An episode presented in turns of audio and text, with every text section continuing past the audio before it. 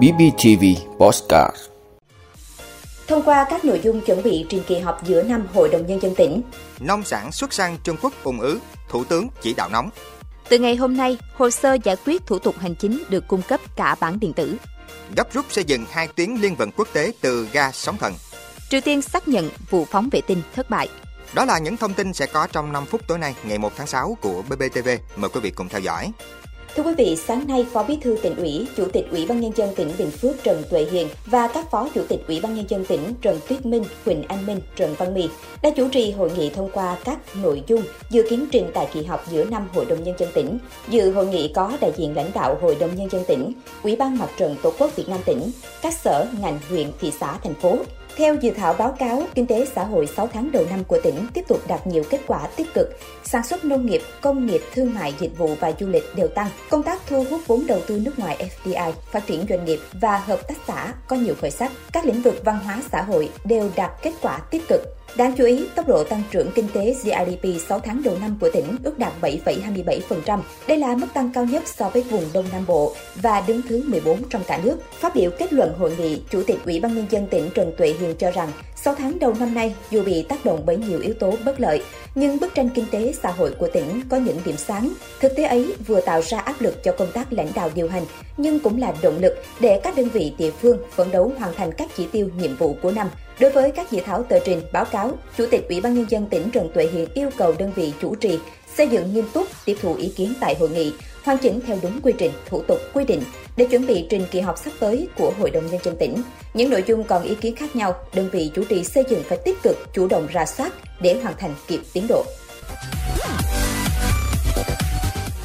Thưa quý vị, Thủ tướng Chính phủ Phạm Minh Chính vừa ký ban hành công điện số 492 về việc chủ động triển khai các biện pháp cấp bách nhằm giảm ùn ứ và thúc đẩy xuất khẩu nông sản tại các cửa khẩu biên giới phía Bắc. Công điện đưa ra trong bối cảnh lượng xe chở hàng nông sản xuất khẩu tăng đột biến tại các cửa khẩu ở Lạng Sơn, thời gian làm thủ tục kéo dài, năng lực thông quan hạn chế. Trong khi đó, một số loại trái cây đang vào vụ thu hoạch nên dự báo phương tiện sẽ tiếp tục dồn về cửa khẩu, nguy cơ xảy ra ủng ứ. Vì vậy, Thủ tướng yêu cầu các tỉnh khu vực biên giới phía Bắc, các bộ ngành liên quan khẩn trương ra soát các quy định về xuất nhập khẩu nông sản giữa Việt Nam và Trung Quốc, chủ động về ngoại giao, phối hợp nước bạn để tạo điều kiện thuận lợi, đơn giản hóa các thủ tục, tăng thời gian và hiệu suất thông quan. Mục tiêu là không để tái diễn tình trạng nông sản bị ùn ứ tại cửa khẩu trong điều kiện nắng nóng dễ bị hư hỏng. Các địa phương biên giới chủ động theo dõi, đánh giá, dự báo tình hình lưu thông, có biện pháp điều tiết, quản lý phương tiện đưa hàng lên cửa khẩu biên giới, xử lý các điểm ùn ứ nông sản xuất khẩu, hỗ trợ giải quyết kịp thời các thủ tục, thông tin kịp thời về tình hình lưu thông xuất khẩu để có điều chỉnh phù hợp, hạn chế ủng ứ, xử lý nghiêm hành vi lợi dụng tình hình để trục lợi. Về giải pháp lâu dài, người đứng đầu chính phủ giao các bộ ngành liên quan triển khai các biện pháp thúc đẩy xuất khẩu theo hình thức chính ngạch, đa dạng hóa các phương thức vận tải hàng nông sản xuất khẩu.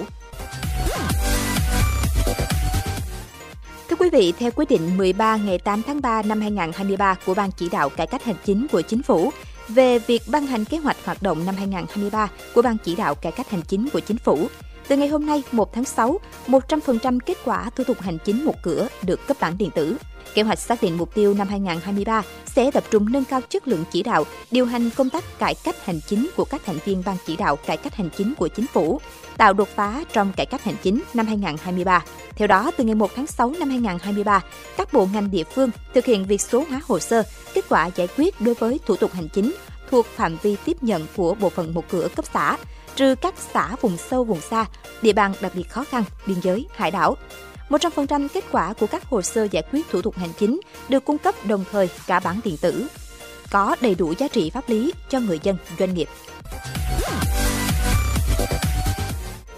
Thưa quý vị, Tổng công ty Đường sắt Việt Nam đang gấp rút xây dựng hai tuyến vận chuyển liên vận quốc tế từ ga Sóng Thần tỉnh Bình Dương, ga đầu mối hàng hóa lớn nhất của đường sắt khu vực phía Nam đi Trung Quốc và các nước thứ ba. Cụ thể, tuyến thứ nhất, tàu xuất phát từ ga Sóng Thần đi kép Bắc Giang đến Đồng Đăng, Lạng Sơn, rồi sang ga Bằng Tường, Quảng Tây Trung Quốc trong 5 ngày. Từ đây, tàu sẽ tiếp tục đi sâu nội địa Trung Quốc hoặc quá cảnh Trung Quốc sang các nước Trung Á, Nga, EU. Tuyến thứ hai, tàu chạy từ ga Sóng Thần đi Lào Cai tới ga Sơn Yêu, Hà Khẩu Bắc Trung Quốc trong 6 ngày, sau đó sẽ chuyển đổi phương tiện đi sâu nội địa Trung Quốc. Mỗi đoàn tàu dự kiến sẽ vận chuyển từ 20 đến 25 container. Thời gian chạy tàu từ ga Sóng Thần đến ga biên giới Bằng Tường của Quảng Tây khoảng 5 ngày, đến ga Sơn Yêu của Vân Nam mất 6 ngày. Việc triển khai hoạt động liên vận quốc tế sẽ được chia thành hai giai đoạn. Ga Sóng Thần nằm trên quốc lộ 1A, vị trí ngay tại trung tâm khu công nghiệp Sóng Thần có khả năng kết nối tốt với các tỉnh đồng bằng sông Cửu Long như Long An, Cần Thơ, Đồng Tháp và các tỉnh miền Đông Nam Bộ như Bình Dương, Đồng Nai, Bình Phước. Trong khi đó, Bình Dương hiện là một trong những tỉnh có hoạt động sản xuất gia công hàng hóa xuất nhập khẩu dẫn đầu cả nước.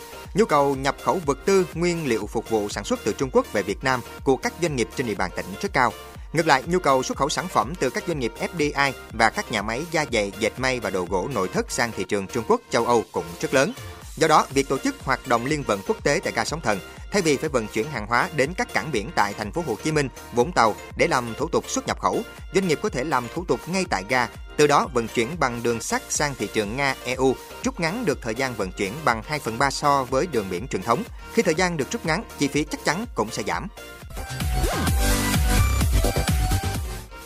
Quý vị, hãng thông tấn nhà nước Triều Tiên KCNA vừa cho biết vụ phóng vệ tinh trinh sát quân sự của nước này đã thất bại. Trước đó, cơ quan phát triển hàng không vũ trụ quốc gia NADA của nước này đã phóng vệ tinh quan sát quân sự Maligion 1 gắn trên tên lửa đẩy kiểu mới Cholima 1 tại bãi phóng vệ tinh Sohe ở quận Chonsan thuộc tỉnh Bắc Pyongyang theo kế hoạch đã định. Bản tin của KCNA có đoạn, tên lửa đẩy mang vệ tinh mới Cholima 1 đã rơi xuống vùng biển phía tây bán đảo Triều Tiên sau khi bị mất động lực do sự cố khởi động bất thường của động cơ hai tầng, trong lúc đang bay một cách bình thường. Người phát ngôn của NADA cho rằng nguyên nhân thất bại là vì độ ổn định thấp của hệ thống động cơ kiểu mới, được áp dụng cho tên lửa đẩy Cholima 1 và đặc tính không ổn định của nhiên liệu được sử dụng. NADA khẳng định sẽ điều tra kỹ lưỡng những hạn chế lớn bộc lộ trong vụ phóng lần này, thực hiện các biện pháp khoa học và công nghệ khẩn cấp nhằm khắc phục và tiến hành vụ phóng thứ hai sớm nhất có thể. Quân đội Hàn Quốc cũng xác nhận phương tiện Triều Tiên vừa phóng đã rơi xuống biển Hoàng Hải.